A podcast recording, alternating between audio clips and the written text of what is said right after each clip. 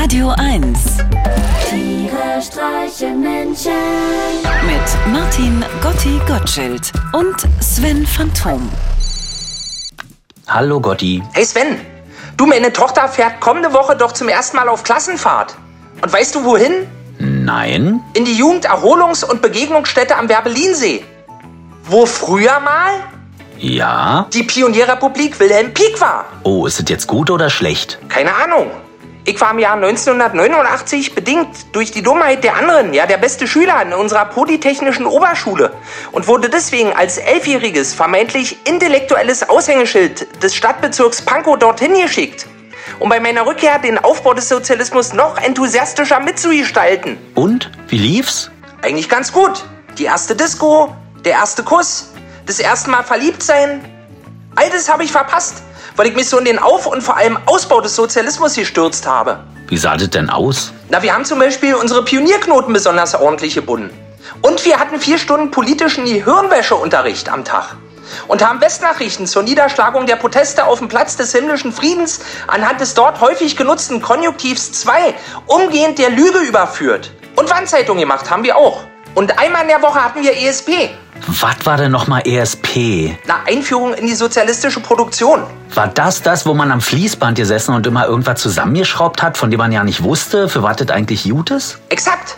Als ich neulich meiner Gartennachbarin davon erzählte, erwiderte sie verblüfft, dass sie damals ja auch in der Pionierrepublik Wilhelm Pieck war und ebenfalls ESP-Unterricht hatte.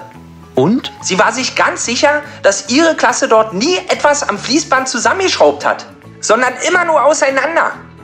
Da kam in uns beiden plötzlich der Verdacht auf, dass die Werkstatträume unserer Klassen eventuell direkt nebeneinander lagen und ihre Klasse das auseinandergeschraubt hat, was unsere Klasse erst kurz zuvor im Nachbarraum zusammengeschraubt hatte.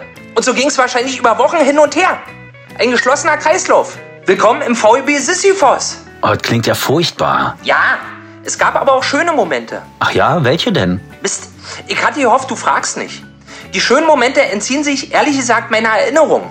Ich glaube, der Tee war nicht ganz so dünn wie sonst in der Schule und es gab weniger Knorpel und Sehnen in der Zungenwurst. Man, Sven, was weiß ich? Ich war damals elf. Mit elf ist eigentlich so gut wie nichts schön. Halb Kind, halb Jugendlicher. Auf alles Lust, aber von nichts eine Ahnung. Ich war ja schon froh, wenn ich mir die Dehnplatten der Doppelzahnspange richtig rum eingesetzt hatte. Und warum freust du dich dann so für deine Tochter, dass sie jetzt in der ehemaligen Pionierrepublik auf Klassenfahrt fährt? Na, weil ich doch damals neben dem Speisesaal einen Schatz verbuddelt habe. Ach so, was denn? Einen in Silberpapier eingewickelten Westkaugummi, der fast noch Geschmack hatte. Für später. Oh, na, da läuft der Kleinen vor Vorfreude wahrscheinlich gleich das Wasser im Mund zusammen. ne? Sie soll ihn ja nicht essen. Sie soll nur schauen, ob er noch da ist. Wie gesagt, der ist für später. Tiere streichen Menschen. Jetzt auch als Podcast. Auf radio1.de und natürlich in der Radio 1 App.